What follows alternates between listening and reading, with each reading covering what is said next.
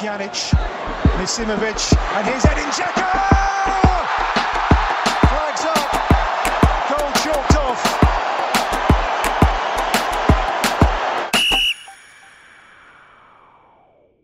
Pozdrav svima i dobrodošli u još jedno izdanje Upside-a. Moje ime je, kao što ste već navikli, sa Šebru i sa mnom je opet tu Ismet Tušić. Ovaj put, nakon dugo, dugo vremena, imamo i gosta.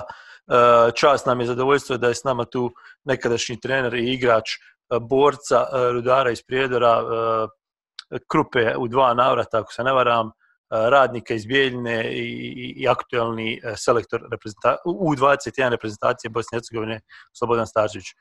Gospodine Stačić, dobrodošli u podcast Offside. Dobar dan vama i dobar dan vašim slušalcima i gledalcima.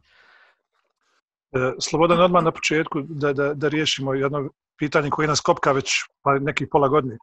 Da li je pravilno krupa ili krupa? pa ja mislim da je krupa i ja sam ovaj, tu postavio. Mi, mi kažemo krupa. Uh, ja sam, što se kaže, za krupu čuo od svojih komšija, pošto sam ja rođen u Banja Luci, a bilo je dosta ljudi iz krupe i ja sam uvijek govorio krupa na vrbasu. Znači, krupa na vrbasu, ne krupa na vrbasu, nego kod nas se to kaže krupa na vrbasu. Znači, ipak smo pogrešno, mi smo govorili vrbas. Sve smo pogriješili i, i ime grada i, i ona ime... Gledajte, kod nas, kod nas uvijek postoji dilema na, na taj akcenat ili akcenat, što se kaže, da li su da li su Gajići, Gajići, Jokići, Jokići, tako da, mislim, razumijemo se. Kad kažemo krupa na vrbasu i krupa na vrbasu, tako da. Znamo što mislimo. Dobro da se okrenemo futbolskim temama, što bi rekli, da, da ne, ne trošimo vrijeme i vama i, i našim gledalcima i slušalcima. Uh, upravo smo završili kvalifikacije za evropsko prvenstvo, kako se to sad kaže, 2019-2021, pošto oni više ne znaju kako će se i kad igrati. Uh, kakav je vaš general utisak? Vi ste tu bili četiri utakmice samo. Uh, niste baš imali ni previše vremena za rad i bili ste u najgore mogućem trenutku kad je u pitanju i pandemija i sve što se dešavalo kako sad kad ste malo prespavali koju noć i, i hladne glave gledate na sve to? Pa ja sam u svakom slučaju pratio uh, utakmice mlade selekcije s obzirom uh, ne samo što su i igrači iz, iz Krupe, iz Borca igrali uh, iz mojih klubova, nego i zato što je prethodni selektor bio moj dobar drug Vinko Marinović.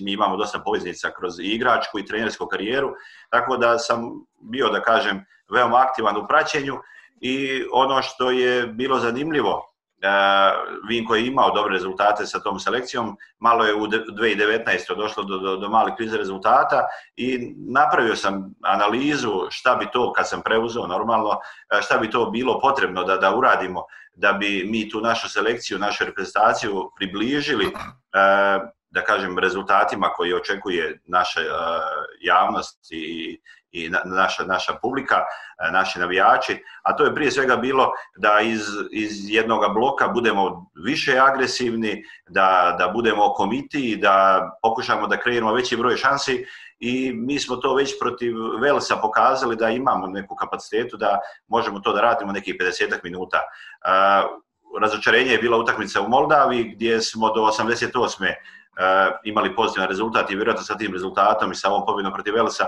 mi bi bili tu negdje na, na, na, na putu sna za, za, za, za kvalifikovanje na tu završni turnir.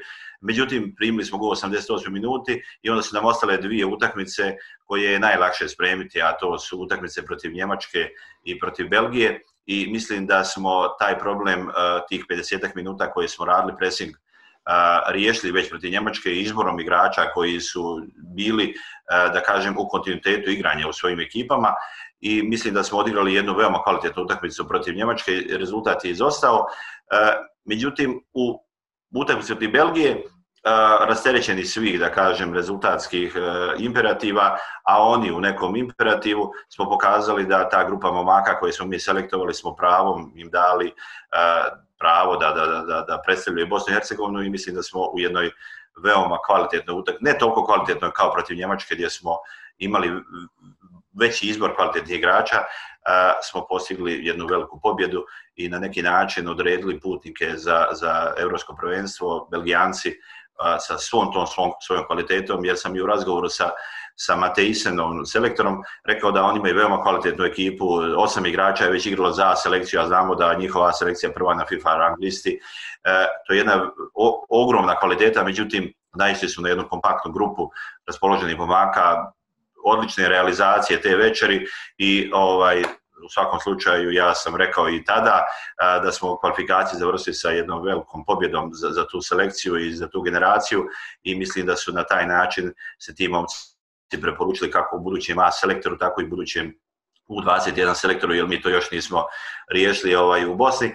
Ali u svakom slučaju, e, kažem, e, još jedna pozitivna stvar cijele ove, da kažem, godine koja je opterećena korona krizom je situacija da smo na neki način došli u ravan koliko god to sad bilo onako optimistično, došli u ravan sa Belgijom i sa Njemačkom, kako je zaustavio rad kod nas, tako je zaustavljen rad i kod njih, e, da kažem, svi smo mi u jednom, da kažem, bunilu i u, u jednom, da kažem, ne, ne, ne, ne standardnom ambijentu, e, pokazali smo da, da možemo, e, i to ne samo da možemo, nego da, da, da smo ravnopravni, mislim, u te dvije utakmice i čak možemo pobijediti Belgiju, ali jedna, ja što je stalno ističem jedna činjenica da je u ove četiri utakmice skoro 65% igrača iz Premijer Lige Bosne i Hercegovine uzelo učešća ovaj, u toj mladoj selekciji i ja mislim da to je najveći dobitak uh, ovog dijela kvalifikacija, jer mislim da sve ono što se dalje dešava u, u, u BH futbalu treba da bude prije svega vezano za našu ligu, eh, za posticanje, podizanje kvalitete eh, igranja u premijer ligi Bosne i Hercegovine, kako kroz infrastrukturu, kako kroz e, trenerski rad, e, kroz, da kažem, bolje financije, jer mislim da je to jedini put e, futbalske Bosne i Hercegovine u, u narednom periodu. Selektore, spomenuli ste okomitost u igri ovaj, na početku vašeg, vašeg odgovora, Saš. E, I to je ono što, što, što, se, što je jako očilo, mislim, go, činim se protiv Velsa smo postigli iz kontre i imali smo i protiv Belgije, činim se da su dva gola pala iz nekih kontri, pol kontri. E, otkud nam odjednom ta brzina o kojoj, o kojoj pričam da nam fali, na primjer, u A selekciji? Odakle sad odjednom, odakle, odakle kopati te igrače koji, moju, koji odgovaraju tom profilu igranja, odnosno toj taktici? Gledajte, ja sam u svom trenerskom razvoju imao sreću da sam 2013. godine bio 14 dana u Freiburgu. E, štrajk koji je tada bio trener i dan danas je trener i sav taj stručni štab je tu i ta okomitost i ta odigravanje u dubinu je u stvari e, priča iz, iz toga perioda i ja sam e, po povratku iz Freiburga i u Prijedoru i u Krupi e, forsirao tu, tu vrstu igre.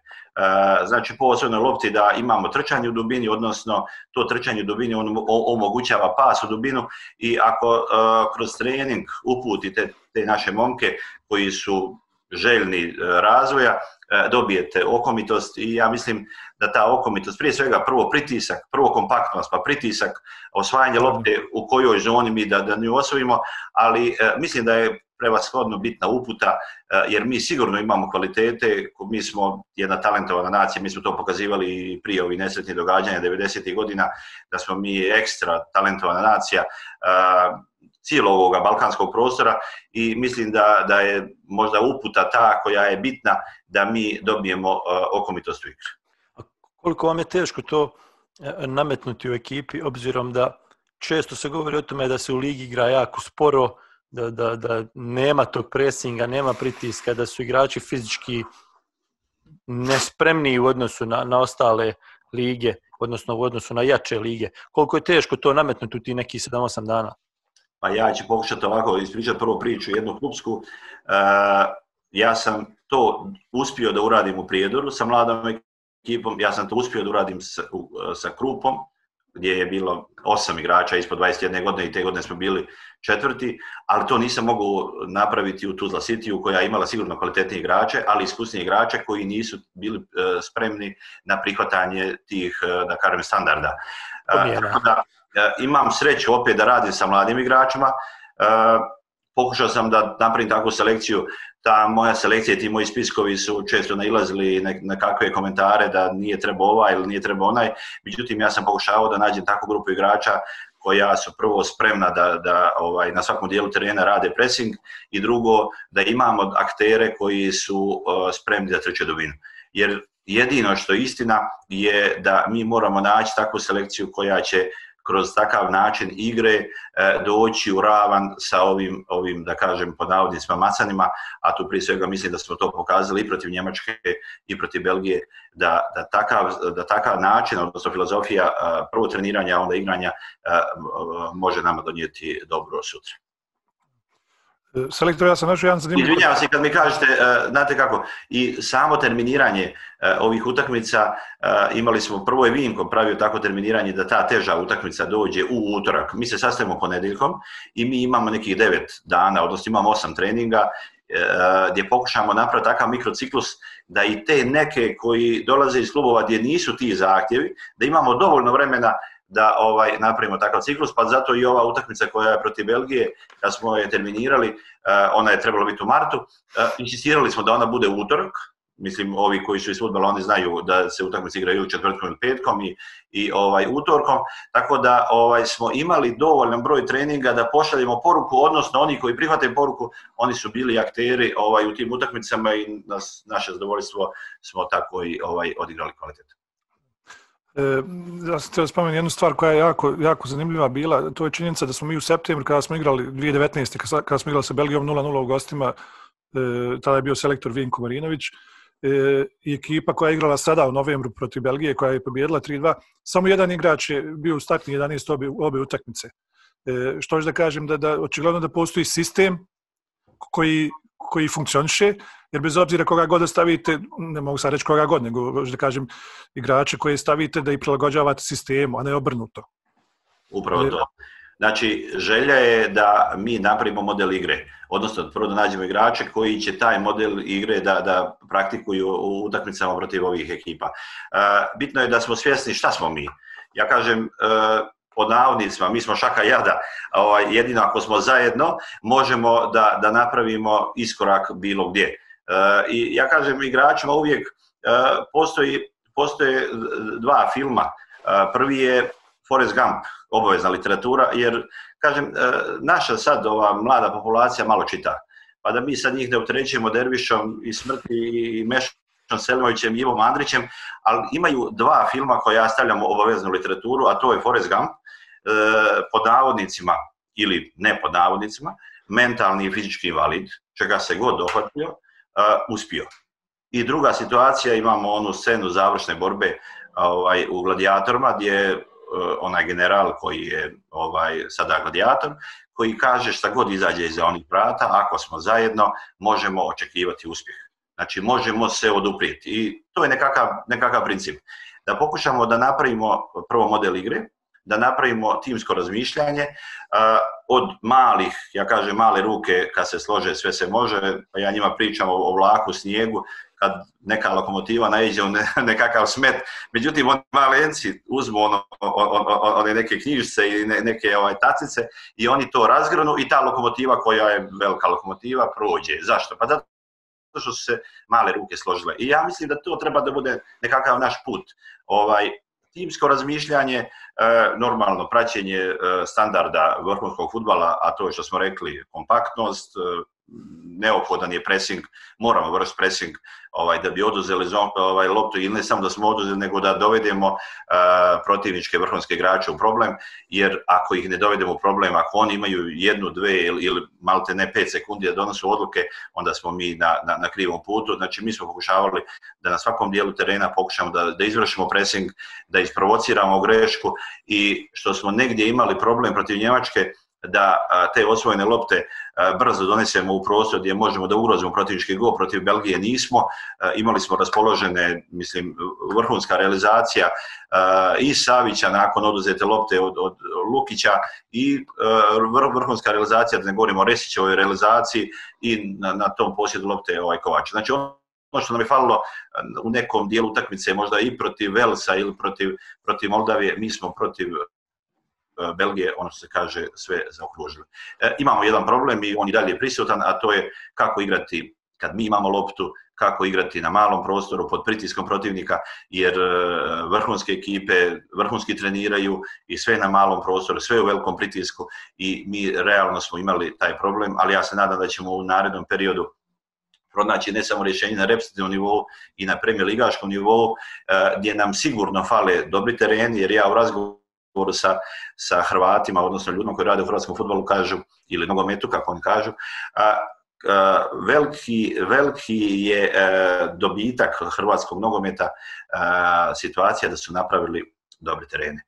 E, mi smo u akciji stavljanja reflektora, ok, stavljanje reflektora, ali mi moramo doći u situaciju da napravimo ne samo terene za igranje, nego i terene za, za treniranje. E, dešava se jedna pozitivna stvar u Bosni i Hercegovini da je veliki broj vješačkih terena ili izgrađen ili u fazi izgradnje i nadam se da će ta infrastruktura omogućiti e, razvoj, odnosno poboljšanje brzine igranja pod pritiskom, jer dobar teren to omogućava i mi moramo biti svjesni. Ja sam, na primjer, kad sam bio u Tuzli, govorio da je veliki problem razvoja tuzlanskog futbala, eh, eh, što se igra samo na jednom terenu, to je Tušanj, na tom Tušnju Sloboda i trenira, eh, oni to nekad izbjegnu o, treniranjem na nekim drugim lokalnim terenima, ali u principu fokus na jednom terenu koji ne može iznijeti tu kvalitetu koja, koja se traže i od Slobode i od Tuzla City. Znači, to je jedna, jedna stvar koju mi definitivno moramo da riješimo na bolji način, uh, izgradnja terena.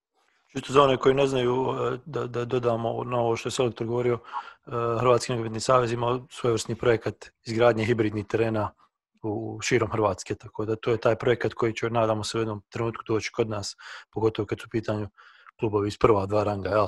Eh, ja bih se za trenutak zadržao na, na tom sistemu o kojem govorite. Očigledno da je infrastruktura problem kad su klubovi u pitanju.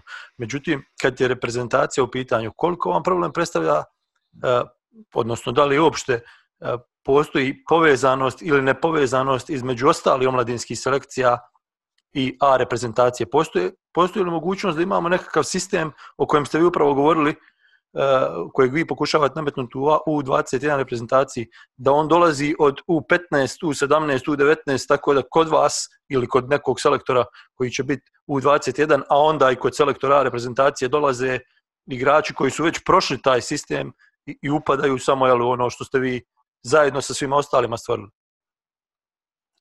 E, I prije nego što sam postao selektor, ja sam imao dobru privatnu komunikaciju sa Slavenom Usom, e, sa njegovim pomoćnikom Zoran Dragišićem. I mislim da i neki od igrača koje smo mi uzeli sada u ovu U21 selekciju su u stvari plod te saradnje. U svakom slučaju ja nju zagovaram i, i dalje, iz čistog razloga što, na primjer, u našem trening centru Novoškolskog saveza u Zenci ima slika jedna gdje je pokojni Saki Makočoj sa ekipom iz 2017. godine koja je učestvovala na Evropskom prvenstvu i ja njih ovako gledam od tih 20 dječaka, imaju trojica sada u mojoj selekciji. Ja smatram da je to malo. Moralo ih je biti više, Znači, ta prolaznost, e, što kažu, iz jedne U17, U19, U19, U21 mora biti veća, e, zbog toga što e, mi na taj način napravimo kontinuitet igranja na međunarodnom nivou. Mi smo sad imali igrače koji su se navikavali na igranje međunarodnih utakmica. E, mi bi to trebalo već da riješimo na nivou 17 i U19, a na U21 već možemo e, da su oni na svom terenu, da su oni domaći. I Izgrađeni, da, da, da, znači već su, imaju nekakav e, stav prema, prema međunarodnoj utakmici. Mi smo sa nekim igračima imali problem, ali u svakom slučaju u hodu smo ga rješavali. U svakom slučaju ja i dalje zagovaram, znači, veoma dobra saradnja mora biti u 15, u 17, u 19, u 21, pa normalno do A, jer E, nekakvi elitni ciljevi koje smo mi u razgovoru i postavljali, a to je napraviti rezultat u 21, u svakom slučaju pokušati se kvalifikovati, koliko god to bilo teško kontra Njemačke i Belgije, a s druge strane obezbijediti veći broj kvalitetnih igrača za A selekciju. Jer u razgovorima e, sa ovim igračima, ja kažem, gledajte, nas ovde, ja sam pozivao oko 25 igrača, 22 igrača plus 3 golmana, i ja kažem, gledajte, vas 25 je budućnost BH futbala. Znači, e, vi ste najkvalitetniji, bar, eto, napravili smo neku, možda sam ja profulo u 10, ali 10 ima, znači, koji su u budućnosti, a e, predstavnici A selekcije, ja kažem ne obične A selekcije, nego selekcije koja već ima plasman na svjetsko prvenstvo. Znači, jedna selekcija koja već ima rezultat i ti moraš ući u, u, u to dijelo, u te cipele, da se od tebe očekuju najbolji rezultati. Mi to znamo da voliki pritisak na selekciju iz, iz čistog razloga što naša javnost, što naša publika je već naviknuta da smo mi kroz neki period ovaj bili znači učesnici svjetskog prvenstva, to je jedna velika stvar.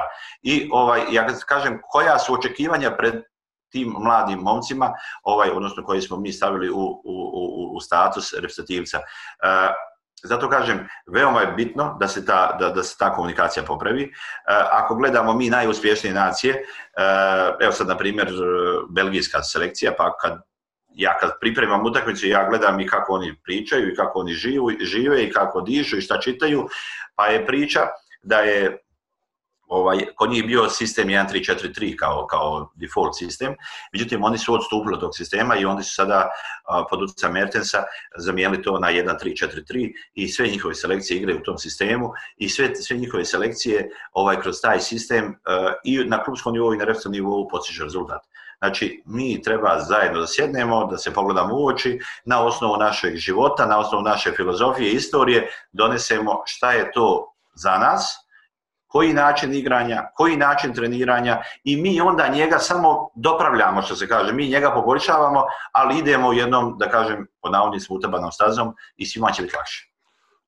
Selektore, šta nas, šta nas to spriječava da pokrenemo tu jednu inicijativu, da pokrenemo tu, tu diskusiju između vas, vas selektora, znači od U15 do A selekcije? Da li postoje neke znači, fizičke ili neke druge prepreke? Znači, mi samo, što se kaže, mi trebamo napraviti konsenzus, normalno glava kuće, to je izvršni odbor, koji će te, ili generalni sekretar, koji će sprovoditi te odluke, znači, mi samo trebamo da kažemo, mi imamo želju, mi imamo ambiciju, mi smo postavili taj cilj da za 10 godina, za 8 godina, za 4 godine, koliko god, mislim, ovo su sve, nisu kratkoročni projekti, ovo su dugoročni projekti i mi, mi smo mi smo i spremni da uđemo u te dugoročne procese, ali je veoma bitno što vi kažete da napravimo konsenzus, napravimo dogovor. E, ja sam i, ranije govorio, znači, e, uspjeh, to je opet sad njemačka priča, uspjeh e, bilo čega se zasniva na četiri stuba. Prva dva stuba, ona koja drže tu kuću, su ova, infrastruktura i financije. A unutra je personal, odnosno ljudi koji sprovode koncept i koncept. Znači, čet, koncept mora postojati i mora uh, postojati ljudi koji će sprovoditi koncept. Uz ovu podršku financija i, i infrastrukture i ja mislim da, što rekao Čiro, ne kopiraj, kapiraj, samo primjenjuj. E, ovaj koncept je sam ja predočio ljudima u Krupi i mi smo za 3-4 godine došli do nivoa da, da smo prepoznatljivi i po igri i po rezultatu ovaj u, u u Premier Ligi, ali isto tako prepoznatljivi i po kvaliteti igrača, jer smo mi u, u te dvije godine e, mala kluba prodala za milion evra, e, što je na kraju i, i, i najbitnija stvar ovoga svega, pored tog nekog događaja da ljudi dođu, da, da se kaže napravi socializacija, da se napravi atmosfera, ali ono što je najbitnije da napravimo rezultat i kroz taj rezultat prodamo igrače. To je znači e, ta, da kažem, e, ekonomska zapadna orijentacija sportskog događaja. To je, mislim, to je A i O svega. Da, kad bi se to prenijelo u stvari na mlade reprezentacije, onda je to stvaranje igrača za reprezentaciju. Jer to je u stvari konačni rezultat mladi reprezentacija, a ne neki, neki plasma negdje osvaja i nečega bolje izbaciti šest igrača koji su već u sistemu i što vi kažete da prolaze od U17 do, do A reprezentacije kroz nekoliko jel, uh, generacija nego napraviti neki instant rezultat, pobijediti 5-6 utakmica i osvojiti neki, neki turnir. Selektore, dosta, dosta se govori u kontekstu AR prezentacije, dosta se govori o pozivima, ko nedostaje, zašto fali onaj, ko je dobio mjesto. Kad je mlada reprezentacija u pitanju, to je još gore. Nekako su stvari, e, neću reći stereotipne, ali u startu ljudi prihvaćaju da, da tamo se rade pogrešno, da, da postoje menadžeri koji guraju igrače. Kakav, je, kakva je vaša uh, situacija? Jeste li imali takve situacija i imali ljudi koji pokušavaju utjecati na vas? Pa gledajte, u svakom slučaju da sa svih strana uvijek ima pritisaka, ali isto tako selektor, trener, e, predsjednik mora imati svoj integritet i da te pritiske stavljaju u stranu. Odnosno, da ako su stvari kriterijumski poredane, e, da mi znamo ko može da bude reprezentativac i ko može ući, da kažemo, najuži izbor da predstavlja e, državu Bosnu i Hercegovinu u srazu protiv Belgije i Njemačke. Jer nije ni malo lako kad ti dođeš na, na ono pored uh, ove out linije pa igraš protiv da pod navodnicima frajera i da sad tamo neko bude ko ne može to iznijeti. I to je realno. Uh, vi kad kažete nije došao ovaj, nije došao onaj, ja to opet, uh, sad će malo otići u, u, drugu, ovaj, u drugom smjeru, uh, potencirano je, nije, nije se odazvao ovaj, ovaj je povređen, ona je povređen, ona, ona ima koronu i tako dalje. E, mi nismo javnost ni opterećavali sa velikim brojem izostanaka. Jer, ja kažem, e, ideja je opet ono što sam rekao na početku, da oni koji su došli, da imamo dovoljno vremena i da im prenesemo informaciju šta se od njih očekuje, oni koji u 8 dana prihvate, oni izađu tamo na teren. E, sama priča e, oko menadžera, i to sam raščistio odlaskom u Freiburg, e, jer sam često bio, e, tamo jedan Clemens Hartenbach je prvi čovjek za sport, ovaj, i ja sam sa njim razgovarao u njegovu kancelariji i ulaze neki ljudi. I on njih sam prosljeđuje u drugu kancelariju. A, ja pitam ko su ovi ljudi? Kaže, to su menadžeri, to su skauti. I sasvim je normalno da postoji interes ljudi koji zastupaju igrače, da prave komunikaciju, da li sa selektorom, da li sa direktorom prestacije, da li sa predsjednikom, sasvim je normalno. I to je kao na, na berzi rada, na berzi bilo koje robe, ali je samo bitno da mi koji smo tu najodgovorniji donosimo ispravnu odluku ko će doći, ovo se kaže, u taj spisak 25 i ko će na kraju izaći na onaj zeleni teren da prezentuje na najbolji mogući način ovaj, ovaj država. E, zato što... Ako sam od, mislim da sam ono se kaže praktičan dio uh, toga posla ovaj objasnio. Ja mislim da, da ja i Saša smo tog stava da, da mi jako izrastno malo, odnosno nikako ne pričamo o, o tim stvarima, jer je to stvar koje se nas u principu i ne tiču, jer e, jedino što vidimo je vidimo krajnji rezultat. Znači, iz, izvedbu tih 11 igrača na terenu. I naravno, da kada stvar ne funkcionišu, onda se mora posegnuti za nekim drugim rješenjima. Međutim, u vas selekciji to možda nije uvijek bio slučaj ranije godina i zato su se dovodile jel, te neke situacije u kontestu te priče kao da je jel, menadžerska reprezentacija i što ja znam. E, nebitno je to selektor sa u ovome trenutku, ono što je mene jako interesuje, jer mene je jako zanimljiva i jako mi se dopala ova vaša njemačka priča. E, kakva, je, kakav je vaš status sada u Futbolskom savjezu Bosne i Hercegovine? Šta dalje? Dok, dok ja, ima ugovor?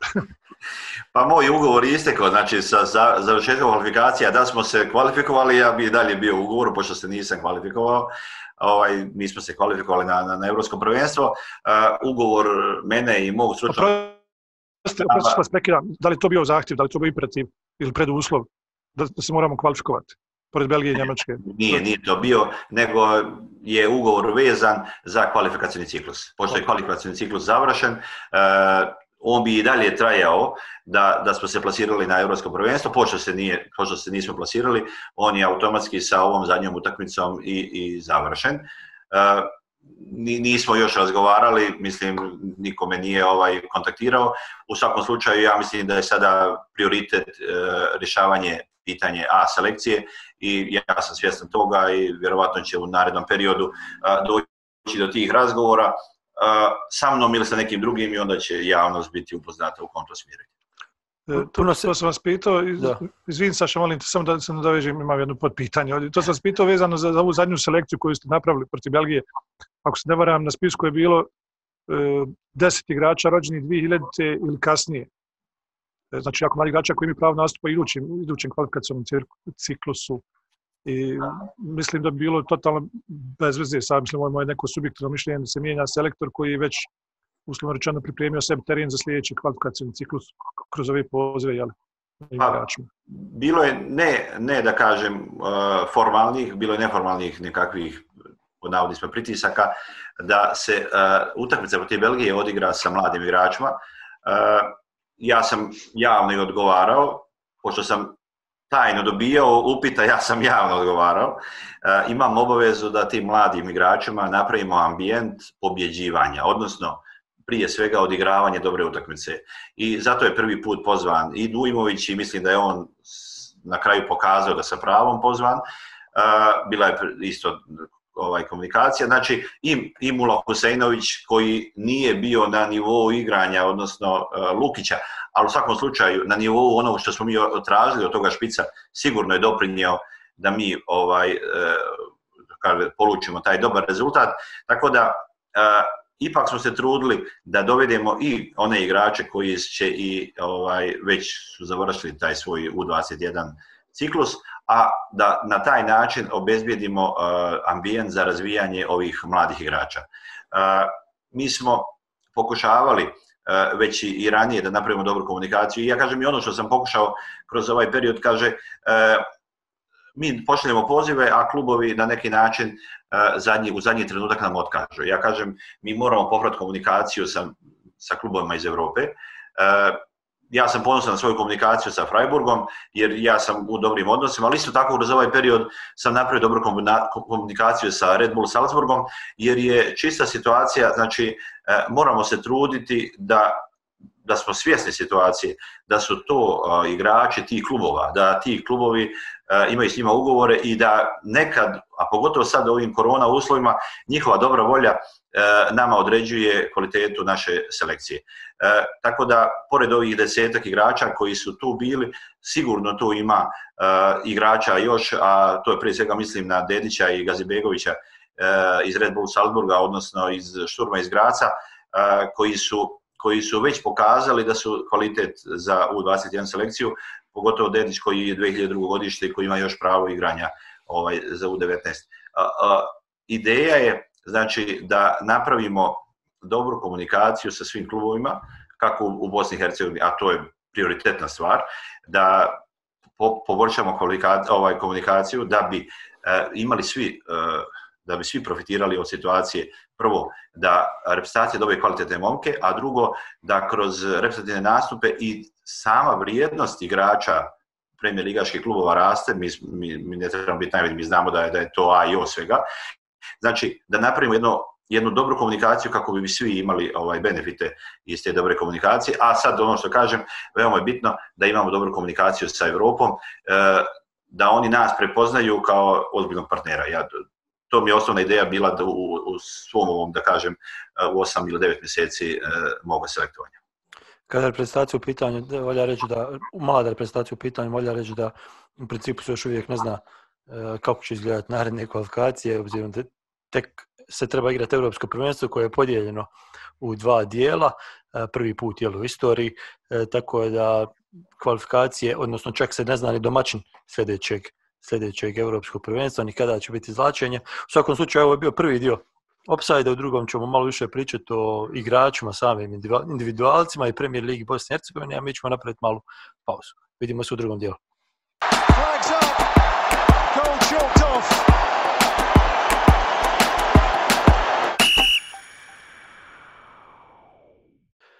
Selektore, vraćamo se e, pitanjima o Premier Ligi u stvari, odnosno igračima koji dolaze iz Premier Lige. Malo prije sam vas pitao za, za uslove i rekli ste da su uslovi e, da su infrastrukturalni uslovi lošiji nego u ostatku.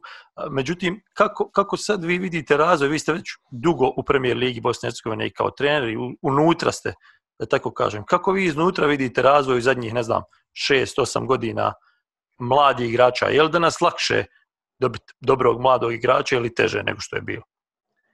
Pa mislim da je e, sama kvaliteta e, igrača koji igraju je, da kažem, ovih starih igrača je opala i e, otvorio se veliki prostor za mlade igrače.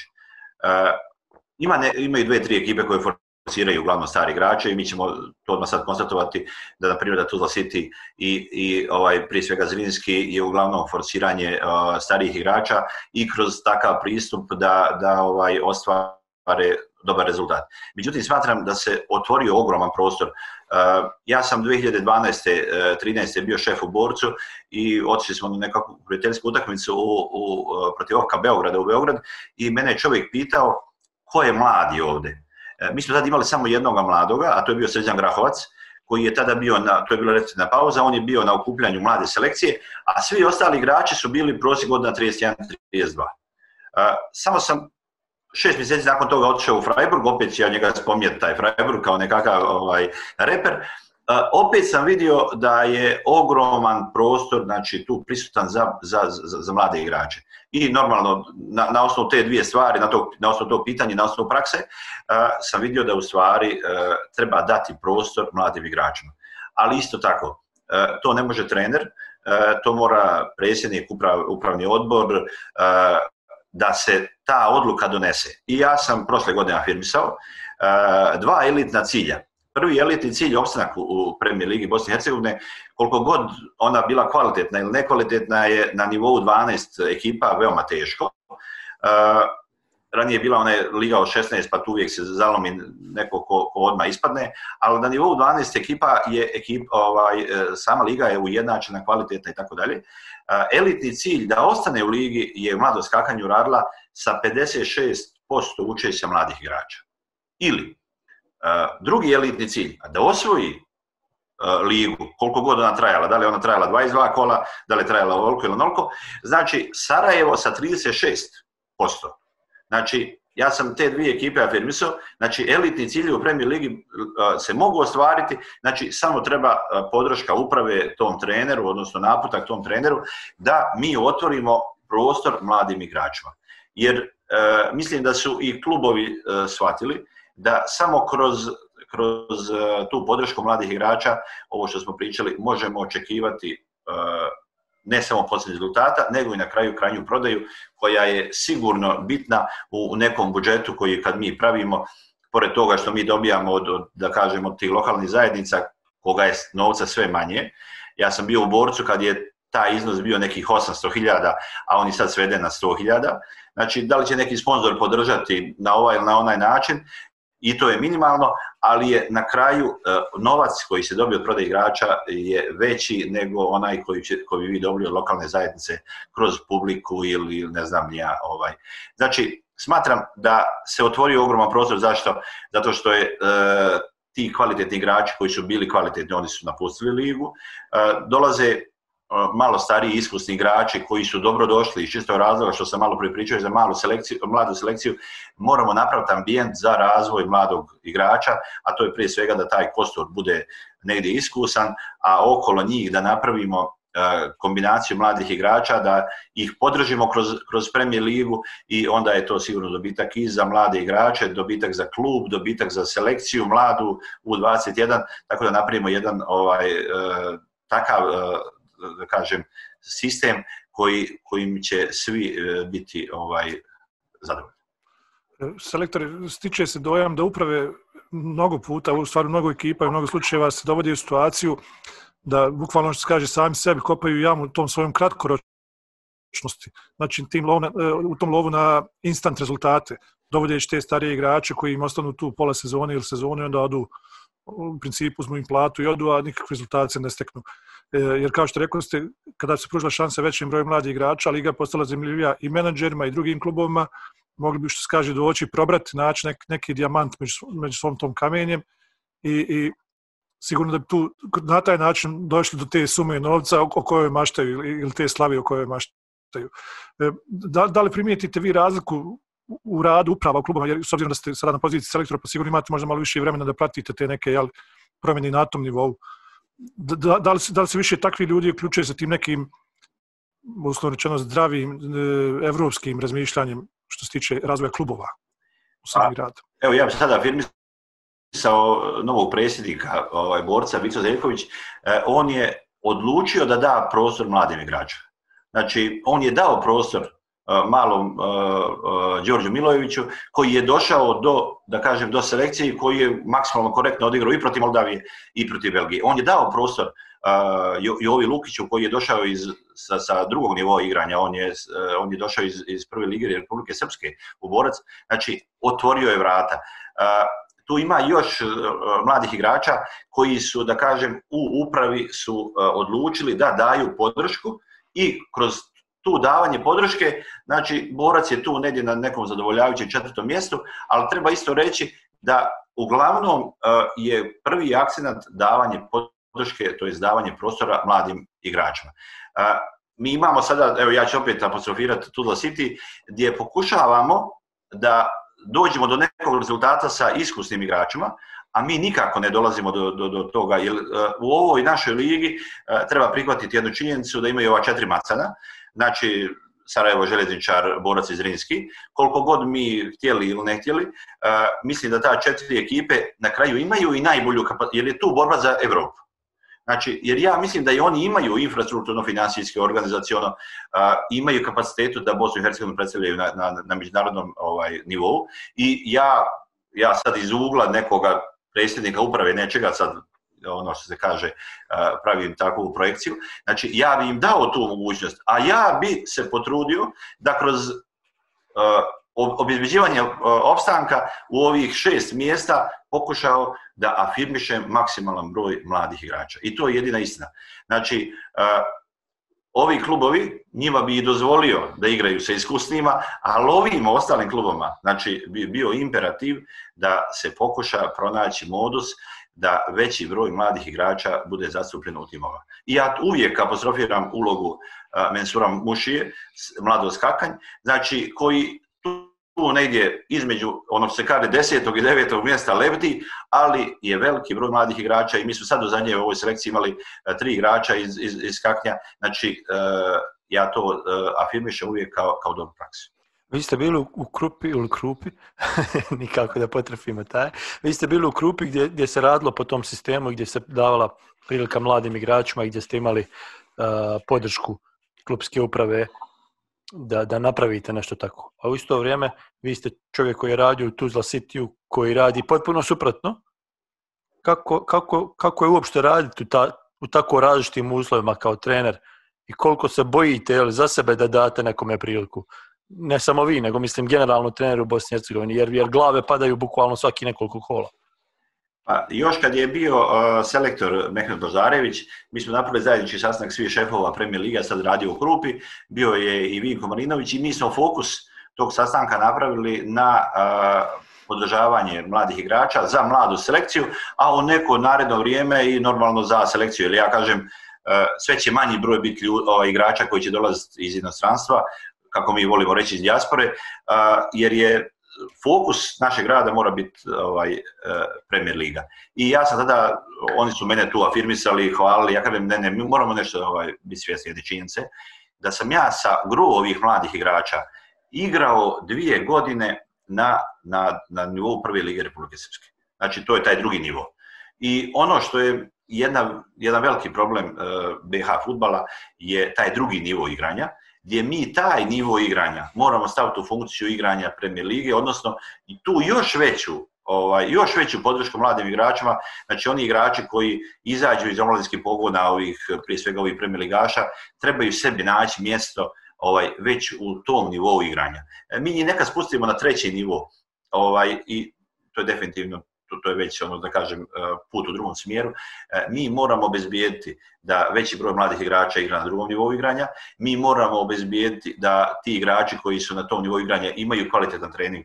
Jer ja kad sam u, e, u 2014. godine dolazio u klubu, taj predsjednik je rekao ja hoću dobru selekciju i hoću dobar rad što je neminovnost. I onda još ako to potrefiš sa dobrim nivom igranja, to je s kvalitetom igranja takmičenja, odnosno adekvatnim ovaj nivom takmičenja, onda se dolazi jedna uzlazna razvojna putanja koja nakon dvije godine dolazi na Premier ligu sa svojom mladošću, ali sa dovoljnim iskustvom, dođe u situaciju da da ovaj bude da bude uspješna na tom nivou igranja. A, nešto drugo, vi ste sad poslali pitanje Tuzla City. Ja sam u Tuzla City se borio sa nekim strukturama u klubu da dam prostor Nukiću, Uh, Ajdi Nukić je tad došao sa drugog nivoa igranja, došao iz Živinica, uh, on je dječak 97, ima tad 21 godinu, I tu je veliki bio problem, međutim, kad je predsjednik prepoznao situaciju da taj Ajdi Nukić stvarno ima kvalitetu, ja sam dobio podršku. Uh, uglavnom... A prosti, prosti se li to što vas prekida, ali e, uz dužno poštovanje prema direktoru, predsjedniku kluba, ko je on da procijeni kvalitet jednog igrača? Na osnovu čega ga on procjenjuje? Pa on, on ne procjenjuje. Znači, uh, ja sam se uvijek uh, trudio da u svim klubovima imam savjetodavnu ulogu. Ne ključno odlučujuću. Ključno odlučujuću ulogu uh, ima predsjednik, normalno, zato što on to financira. Uh, moja, moja obaveza je da dam savjetodavnu savjetodavnu ulogu, a predsjednik, odnosno neko tamo što sjedi koji donosi odluke, odnosno koji odlučuje da li će unijeti novac, neće unijeti novac, jer znate kako je danas vrijeme, on kaže, meni se to ne isplati. I on se samo povuče, i on kad se povuče, znači vi izgubite kontinuitet ovaj, u finansiranju i to je znači onda duplo golo za sve. Znači, to ono se kaže, morate balansirati uvijek i, i, i, između ta dva zahtjeva, između želja predsjednika i normalno onih futbalskih kriterijima koje morate zadovoljiti. To negdje prolazi, negdje ne prolazi i ja na neki način sam pokušavao u tih devet mjeseci, ovaj, i u dva, tri navrata smo mi razgovarali, ja i predsjednik Azmir Husić, da li da nastavimo saradnju, on je mene stalno podržavao, međutim nakon tih devet mjeseci ja više stvarno nisam mogao da to dalje ovaj, guram, jer sam opet se vratio u grupu gdje sam opet ušao u podršku uprave i taj jedan, da kažem, zajednički e, e, rad e, dan rezultat odmah. Da, da. Za, zašto sam ovako reagovao, kao sam reagovao, je to činjenica da poslije vas pet trenera prošlo, odnosno na petom su treneru poslije vas, a vi ste očeli iz klupe kada rekao ste dvije i Ja sam došao od 2018. 2018. na ljeto u Tuzlasi. Da. I otišli ste u februar 2019. ali tako ako se da, da, da, Znači, eto, u godinu, godinu i šest, sedam mjeseci na petom su treneru. Zato sam, zato sam tako rekao, mislim, uz dužno poštovanje prema njemu i njegovom radu i njegovoj želji da napravi rezultate i to sve, ali možda je bolje ako imaš novac, onda ga investiraj u znanje, u ljudi koji znaju posao. Nemoj se miješati ljudima u posao. Jer očigledno da nešto neštima, jer kao što rekao pet trenera, to je totalni manjak kontinuiteta i na kraju krajeva vidimo to i kroz tabelu i kroz rezultate. U principu A, možda to je jedan od problema što, što predsjednici, odnosno ti koji ulažu novac, gledaju ulaganje novca u tim, u igrače, a totalno ignorišu ulaganje novca u nekoga ko će stvarati taj tim i stvarati te igrače, odnosno struku i zato je struka tako degradirana. U Premier Ligi Bosne i Hercegovine bukvalno treneri, ja mislim da svaku utakmicu kad izađu maltene se tresu jer, jer ako, ako neko promaši zicer ili ako neko pogodi prečku, njemu je posao u pitanju. Pa znate kako, ja tako sam razgovarao sa opet sa ljudima iz Njemačke, kaže, ako predsjednik vidi da si ti vrijedan, ako predsjednik vidi da si ti posvećen, ako predsjednik vidi da, da je jedna radna atmosfera, bez obzira na taj rezultat koji je kad mi ovako pogledamo kratkoročan, on će tebe podržati. Znači, ideja je da on prepozna u tebi da si ti neko ko taj proces vodi u nekom smjeru. E, nije ni, ni u krupi bilo sve, da kažem, potaman, znači trebao je određen period da se ta mašina, ko ona lokomotiva u onom vlaku snijegu, da ona dođe do, do, do, da kažem, do zamaha i da to onda ide ovaj e, u, u jednom smjeru. I isto tako, znači to su sve periodični procesi, to je neki četiri godine, ovaj, ono se kaže, bilo, e, stvarno pozitivno, maksimalno u, u usponu i onda je vjerojatno bila potrebna nova krv, to je tako, mislim, to treba biti svjestan e, i, i, i ne treba biti ni sujetan kad dođe do razlaza. E, ja sam s jednom sa Vinkom, kaže on, mislim da je tri i po godine maksimum, da, da je to onaj, onaj optimum, zapravo ne maksimum, nego optimum gdje ta saradnja daje rezultat. Znači, trenera, igrača, uprave, da, da, da se ta atmosfera ovaj, u jedno tri i po godine kulminira i onda dolazi do, do, do, do prirodnog, eh, da kažem, po prirodnom zakonu pada. Hoću se vratiti na ono što ste govorili ranije, e, digresija na brzinu. Govorili ste o nižnim rangovima takmičenja i očigledno je da su niži rangovi takmičenja u našoj zemlji e, u, neću reći užasno, ali u jako lošem stanju i jako slabo se prate i maltene igrači ne izlaze iz njih. I je li jedno od rješenja, odnosno jedna, jedna od stvari koja bi mogla pomoći razvoju mladih igrača i razvoju e, postkrskovačkog futbala, ujedinjavanje te e, drugog ranga takmičenja i stvaranje jake druge lige, odnosno malo jačih, jeli, trećih rangova takmičenja? A ja sad ne znam na koliko bi se to uh, klubova dakle, kada fokusiralo. Znate zašto? Evo ja ću sad govoriti iz ugla ovaj, e, Republike Srpske. E, sada je trenutno u sastavu te, da kažem, Lige RS, su svi centri koji su i ranije bili futbolski centri. Pa to je Trebinje, Foča, Zvornik, e, ovamo idemo Brčko, Doboj, e, Prijedor, Dubica, Novi grad. I postoji jedna kičma, bojim se da bi u toj novoj jedinstvenoj ligi, jedno ako bi imala neki 20 klubova, ali onda ne znam da li bi, da li bi zadovoljila kvalitetom ovaj, eh, da kažem, eh, svoj smisao postojanja. Znači, na ovaj način u Republike Srpskoj je napravljena kičma i pokrivena je cijeli prostor sa idejom da se eh, većem broju mladića i dječaka obezbijedi igranje programa. To je sad to je jedna strana medalje. Druga strana medalje je da je počela i izgradnja, da kažem, ne mora se to prinjavati, znači počela izgradnja infrastrukture i sad je ono sljedeći korak koji treba da se uradi, to je e, podizanje kvalitete treninga, odnosno prvo pravljenje koncepta treninga, a onda zadovoljenje e, e, kvalitete rada toga trenera. Bojim se, kad bi u konačnici, vjerovatno ćemo mi doći do te zajedničke lige, ali ne više od 12 klubova. Ali bojim se, ako bi mi to sveli na 12 klubova, da bi neke sredine bile ovaj zakinute i onda bi imali, da kažem, ovaj e, stank u razvoju futbala na cijeloj teritoriji Bosne i Hercegovine, jer nama treba razvoj futbala na cijeloj teritoriji Bosne i Hercegovine.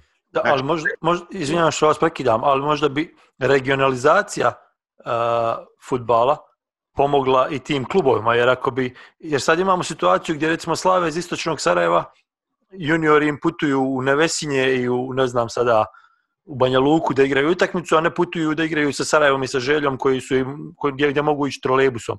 I više novca troše i teže im je i, i puno je puno, puno se stvari loši dešava za taj klub nego što bi se dešavalo da igraju u nekoj regiji koja im je geografski prirodna.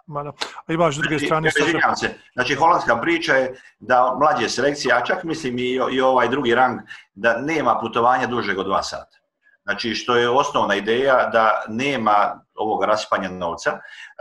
Mi imamo na nivou uh, juniora, to jest mladinaca, imamo već takvu regionalizaciju i uh, Premier Liga je, da kažem, jedinstvena, ali je omladinski futbal na drugom nivou regionalan. Znači, pa onda se prave turniri, pa kako se vrši kvalifikacija. Znači, vjerovatno smo mi tamo negdje već krenuli u tom smjeru, ovaj, tako da, da ćemo mi ono da kaže zadovoljavajući taj tu potrebu i manji financija, a većeg efekta ovaj finansiranja doći do toga. E, ja sam dijete koje je iz juniora borca e, otišlo u naprijed, koji je igrao, to se zvalo Republička liga Zapad, Bosne i Hercegovine, i cijela ova krajina ovdje je u stvari bila u toj ligi i onda je opet bilo tih četiri, bilo ovaj, Republičke lige u Bosni i Hercegovini i Bosna i Hercegovina je bila podijeljena na, na, na, na te četiri lige i, i ta liga je davala igrače, ja sam poslije godinu dana igranja u, na tom nivou igranja došao na nivo igranja za, za prvu ekipu borca.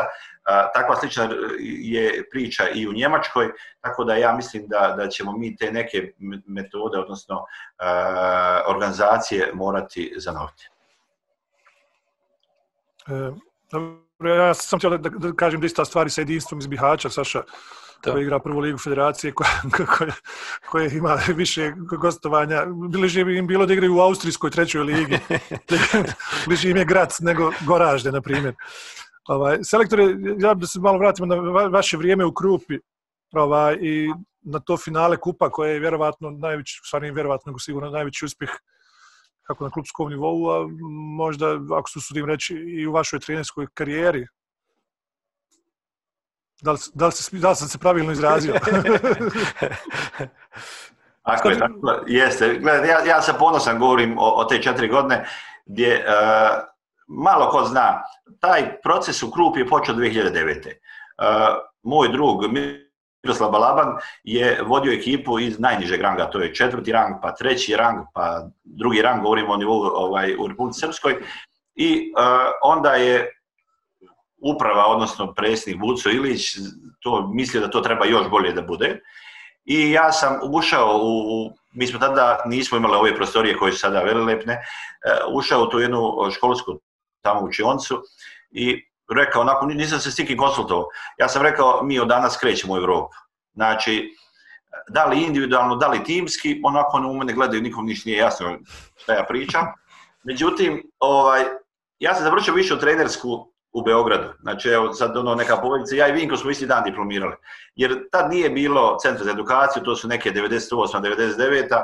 Znači, i mi smo ono tražili neko znanje, pa smo išli tamo. I tu je bio jedan profesor Veljko Aleksić koji kaže da ta šampionska zvezda koja je došla 90. je u stvari počela organizacija 86.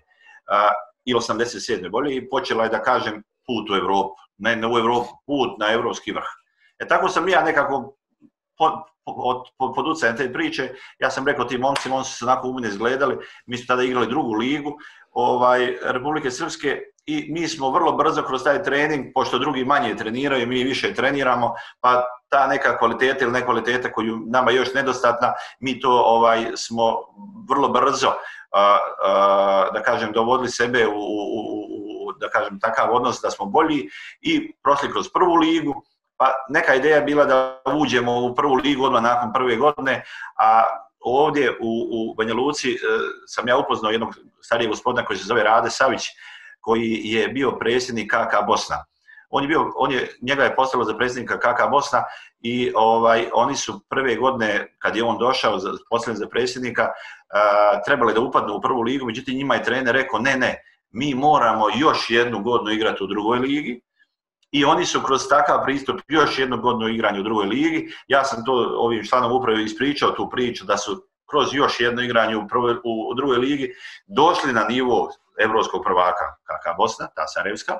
Ovaj, tako da, da su to neki, neki postulati koji su, koji su bili u, u, da kažem, drugim sredinama, mi smo pokušavali da, da implementiramo u Krupi uh, i tako postepeno, ali stalno nekom uzlaznom putanjom za četiri godine moga ovaj, tamo, uh, da kažem, bivstovanja, smo došli do finala i do vrhunca. Nama je, nama je prvi, prvi veliki rezultat normalno uh, bilo četvrto mjesto u premijer ligi ovaj, 2016-17, gdje smo mi stvarno sa, sa, sa ekipom koja je osam igrača imala u, u rosteru, šest je uvijek bilo u ekipi, ovaj, došli do, do, do velikog, ali normalno plasman u finale, Kupa Bosne i Hercegovine je sigurno najveći rezultat i, i Krupe i mene kao, kao trenera, a, gdje smo protiv favorizovanog železničara, da kažem, u nekim dijelovima utakmice možda bili blizu toga, ali kad mi na kraju uzmemo dva rezultata, 2-0 i 4-0, znači uh,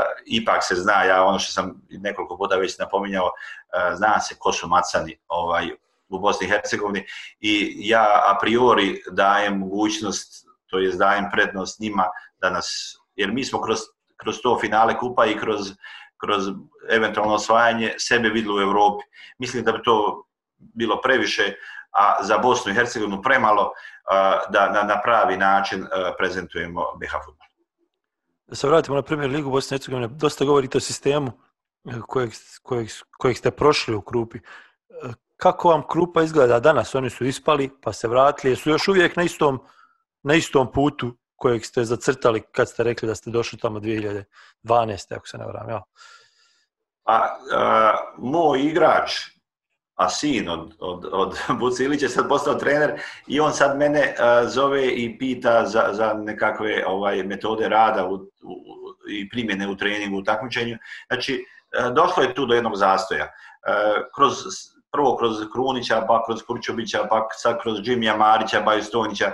Znači, to su drugačiji pristupi ovaj, u treniranju. E, ja mislim da se Krupa sada kroz, kroz ovog mladog trenera vraća na ono što smo mi radili u tom nekom periodu četiri godine i ako se ove godine ovaj uspiju izboriti za opstanak, vjerovatno će to u budućnosti opet biti koncipirano e, prije svega na, na na davanju prilike mladim igračima, prije svega na, na principima e, zapadnog futbala, to je puno agresivnosti, puno okomitosti, e, jer velika većina trčanja, znači, jer mala krupa se ne može pozicionirati sa znanjem, jer dovoljan broj zna, znalaca nema u Bosni, a da bi ga doveo moraš ga platiti, a to se sve to je sve u kontri u kontri sa filozofijom življenja i toga kluba. A recite mi, gledate, pratite jel, i poslom i, i iz ljubavlju, kako vam se čini ova sezona Premier Lige? Je li svi govorimo napreduje se, napreduje se, napreduje se, ali nekako ne govorimo ništa konkretno. Kako vama izgleda u ovom trenutku? Je li se stvarno napreduje, igra li se puno, puno bolji futbal, kako se govori, i, i, i šta je to nekakva slika koju vi vidite kao trener, kao stručnjak? Pa, ja ono kad sam rekao možda s početka emisije da nas je korona stanka od dva, tri mjeseca, znači mart, maj, eh, nas je doveo u negdje u visini očiju sa, sa Zaharim evropskim klubom. Eh, mi možemo reći da je evo, Borac prvi put prošao prvo kolo. Uh, Zrinski je prošao isto dva kola, tri, Sarajevo imao veliki uspjeh, Željo pogođen svojom situacijom korone, nije, nije bio ovaj, da kažem konkurentan u utakmici protiv Makabija. Kad bi gledali to što se, što se dešavalo u Europi, mislim da, da su BH, futbol, BH klubovi kroz, kroz ovogodišnje igranje u Europi donijeli znatna sredstva u odnosu na ranije godine iz evropskog takmičenja. Utakmice koje smo igrali protiv tih ekipa, znači i ona utakmica Zrinskog sa Apolonom i, i, i ovo sa Rio Ave, Borca i, ovaj, i da kažem Sarajeva sa Celticom, e, daje, daje neku, da kažem, optimizam za, za budući period. E, ono što kažem, opet ograničavajući, evo sad ulazimo u, u teške terene, e, pa vidimo velike probleme na, na, na, na pojedinim terenu, prije svega govorim opet za Tuzlu. Ovaj, znači, sigurno se popravlja, u nekom smjeru to ide.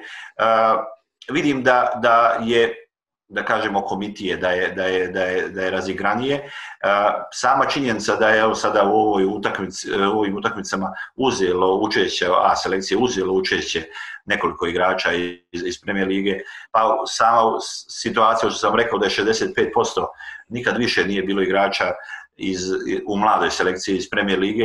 Znači, ide to, stidljivo je to, mi, ja kao čovjek nisam zadovoljan, a, mi to normalno moramo ovaj e, podići na više nivo, ali je sigurno da, da, da to ide u nekom pozitivnom smjeru i mislim da će zamajac biti sigurno ovi tereni, zamajac će sigurno biti e, veća financijska sredstva koja su unesena kroz e, ovaj sponsorski ugovor sa MTL-om, ali isto tako e, žal za tih, da kažem, po navodnicima 10 miliona koje nismo ostvarili, a sigurno da, da, da, i, da i taj priliv bio da, da bi se ta količina novca koja je neophodna za, za BH uslove, futbalske BH uslove, bi digli to još na više nivo. Selektor, ja imam e, jednog, jednog igrača kojeg favorizujem i kojeg često spominjem ovdje u, ovome, u ovom našem podcastu, a to je Andrej Đukanović iz Sarajeva, e, igrač koji je pa, uslovno malo stidljivo ušao u tu ekipu, međutim koji, bez kojeg definitivno trener Vinko Marinović ne može, s obzirom da drži na klupi neke kapitalce. Kako je vaše mišljenje o mladom Andriju koji, ako se ne varam, 2001. godište? 2001. godište i prvo, je, prvo sam dobio dobre preporuke iz, iz U19 selekcije, pa sam dobio dobre preporuke od Vinka Marinovića i onda sam ga pozvao normalno i sve ono što je on radio u, u pripremnim utakmicama, da kaže pripremi za utakmice, je pokazivalo njegovu prije svega veliku količinu trećanja, velika defanzivna uspješnost i odgovornost koja je kroz, kroz upute, koja se kroz upute treba pomjeriti ovo što sam rekao, ja njemu stalno ovaj, dajem kao uputu okomitost, okomitost, okomitost prema naprijed. Znači da ti njegovi pasovi uh, sigurno trebaju biti okomiti, trebaju biti kvalitetniji, ali je veoma bitno da mi ne zaboravimo da je on prvo mlad igrač, uh, da je sebi ušao, ušao u takvu ekipu koja, koja ima velike ambicije i on će sigurno, on je na najbolje mogućem mjestu za, za, za, za, za svoj razvoj. On je isto tako ambiciozan i on sve ove upute koje ja dajem i koje mu daje njegov trener prihvata, ili ja vidim iz dana u dan, iz okupljanja u okupljanju, on podiže kvalitetu svog igranja. I ono što sam definitivno ja apostrofirao, da ulaskom Andreja Đokanovića u, u, u Furtu, da smo mi dobili na kvaliteti igranja i da smo mi iz nekog, da kažem, posjeda lopte protivnika e, s njegovom sigurnom pas igrom došli do situacije, pa moj kolega Haris Alihođić, trener u selekciji, kada e, nek sam i ja vidio da neko Njemcima drži loptu. Sigurno, zahvaljujući njemu, zahvaljujući Mariću, pa onda kad je ušao Savčev, znači, sve govorimo igračima Premier Lige, da su, su oni hrabro, kvalitetno igrali i da, da su nas doveli do toga da smo mi tih zadnjih 30 minuta Eh, ravnopravno igrali protiv favorizovane Njemačke. to je što smo izmiksali, imali smo plan da ovo da bude nekako, da imamo plana, u stvari uvijek završi na tome da improvizujemo. Eh, nećemo vas još puno zadržavati, ali znam da postoji pitanje koje će malte ne svak pitati u komentarima, to je pitanje o, o Demiroviću. Eh, vi ste mu selektor, on je šarao, trebao, hoće, neće u A selekciju, jako dobro poznajete njegov klub. Kako je vaše viđenje tog igrača i šta se u stvari desilo u svemu ovome?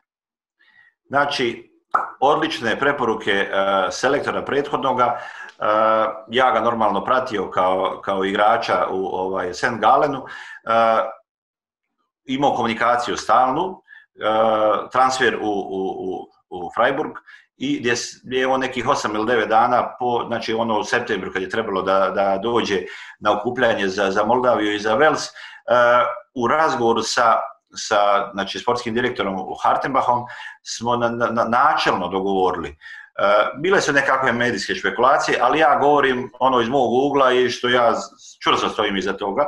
Načelno smo se dogovorili da je imao kratko vrijeme za adaptaciju, da je veoma bitno za njega da ostane u klubu i da se nametne e, štrajhu, kako bi sutra u 21 i la selekcija imala benefit. I mislim, to je bila jedna čista priča. Eh, ja sam razmišljao, igramo protiv Velsa i protiv Moldavije, uh, nisam insistirao njegovom dolazku jer smo tada imali i Lukića i, i, i Hadžića ovoga, iz, iz Kaknja, imali i Mašića. Znači da, da mi te dvije utakmice protiv tih, te dve ekipe možemo iznijeti, a da ga sačekamo za utakmicu protiv Njemačke, jer to je već neki period od, od još mjesec dana. I u tom se smjeru i razvijala priča, ona je kasnije dobila neke druge konotacije, uh, ja sam zadovoljan što je on došao protiv Njemačke, što je odigrao jednu veoma kvalitetnu utakmicu, podigo našu kvalitetu i mislim da je on budućnost ovaj BH futbala, jer u deficitu prije svega gol igrača kakav je ovaj Ermedin, znači mi sigurno moramo voditi računa ovaj, o, o njegovom statusu u klubu, da on, ja mu želim da što prije dođe do statusa e, štamšpilera, odnosno standardnog igrača. Znam da je, da je veoma teško i čisto razloga što on dolazi iz jednog svijeta, a ja čisto znam kakva je filozofija štrajha, znači da je to prije svega jedan asket, ovaj, e, čovjek koji ima druge prioritete životne, znači mi moramo uvijek naći nekakvu mjeru i kad, kad smo igrači kod takvog trenera, ja se nadam da će se Demirović e, prilagoditi njegovom načinu života i, i treniranja i da će on na dobrobit, odnosno na želju svih nas, e, vrlo brzo doći do e, standardnog igrača u Bundesligi kako bi zamijenio Džeku koji je i dalje naša top klasa, ali u dogledno vrijeme nama treba igrač koji će na najbolji mogući način zamijeniti Adina. Selektore, zaključno pitanje da, da završimo. Nemate ugovor sa nogometnim savezom Bosne i Hercegovine, čekate razgovore, koliko dugo ćete čekati, koliko, koliko biste rado preuzeli neki klub u Premier Ligi? Pa znači, ja sam i kroz ove, da prvo četiri ekipe, pa sam dobio poziv za radnik, e, ja sam u upravi e, Krstajiću i ovom Nebojši Tomić rekao, na neki način sam se zasitio rada u Premier Ligi i veoma teško ću donijeti odluku da radimo u Premier Ligi. Znači, to je prije svega e, godi mi ovaj rad, jer ja prije svega volim da radim sa mladim igračima i na kraju mislim da, da, da je ova grupa, ja moram apostrofirati svoj stručni štab, jer smatram da sam i u izvještaju sam to napisao stvarno, da smo napravili jednu dobru atmosferu u stručnom štabu, jer moramo napraviti dobar tim iza ovoga tima, a zajedno sa Harisom Alihođićem koji ima ogromno iskustvo igranja i rukovođenja i treniranja, mladi trener Mario Ivanković, Zoran Sofrenić, dva mlada trenera koji rade u Premier Ligi, znači sa ljekarskom službom, znači napravili smo jedan, jednu dobru atmosferu i mislim da imamo šta da ponudimo i, i u narednom periodu, ali u svakom slučaju ne zavisi od nas, ljudi u Savezu će donijeti ja se nadam najbolju moguću odluku za BH futbal i ovaj tako da da razmišljam u tom smjeru. U svakom slučaju želja mi je ako ne bude to da pokušam da nađem neki inostrani angažman, jer u svakom slučaju želim da, da, da, da prosperiram, da uđem u, u, u da kažem prije svega, že, moja želja da dođem do Austrije ili do Njemačke, neko, me, neko priča treba ovo, treba onda ići, rekao, moja je želja da treniram Bayern iz Minhena, pa ovaj, vjerovatno nikad neće doći, ali možda negdje na tom putu zapnem, pa dođem do, ne znam, Igula šta tam zezam. ovaj, tako da, da, to je neka moja životna filozofija, stremljenje ka zapadu, a dok ću stići, to je sada, ovaj, ali u svakom slučaju, hvala vam za pitanje, ovaj, da, da sam mogao, da, da, da ispunim svoje ovako ovaj, nadu i Selektore, hvala vam što ste bili gost Upside, bilo je zadovoljstvo stvarno ugostiti vas i pričati. Imamo još puno, puno, puno tema, tako da mislim da ćemo sasvim sigurno, nadam se u stvari da ćemo još jednom, barem još jednom vas imati za gosta. Želim vam puno sreće u, u, u narednom radu. Nadamo se da ćete to biti sa reprezentacijom, u 21 reprezentacijom Bosne i Hercegovine i da ćete biti prilici da se borite za Evropsko prvenstvo 2023. Hvala još jednom i, i Puno sreće. Hvala, hvala vama za ugodnih evo, sat i 15 minuta, ja mislim da razgovaramo. Nadamo se da smo otvorili neke teme, zakotrljali neko kamenčiće koji će neku veću gromadu, ovaj, a sve u cilju da nam BH futbal sutra bude bolji. Upravo tako. Hvala vam velika selektore. Hvala još jednom, pozdrav svima i hvala što ste slušali. Mi se vidimo u redovnom izdanju u ponedjeljak. Pozdrav. Ćao, čao. Pjanic, Misimovic, and here's Edin Dzeko!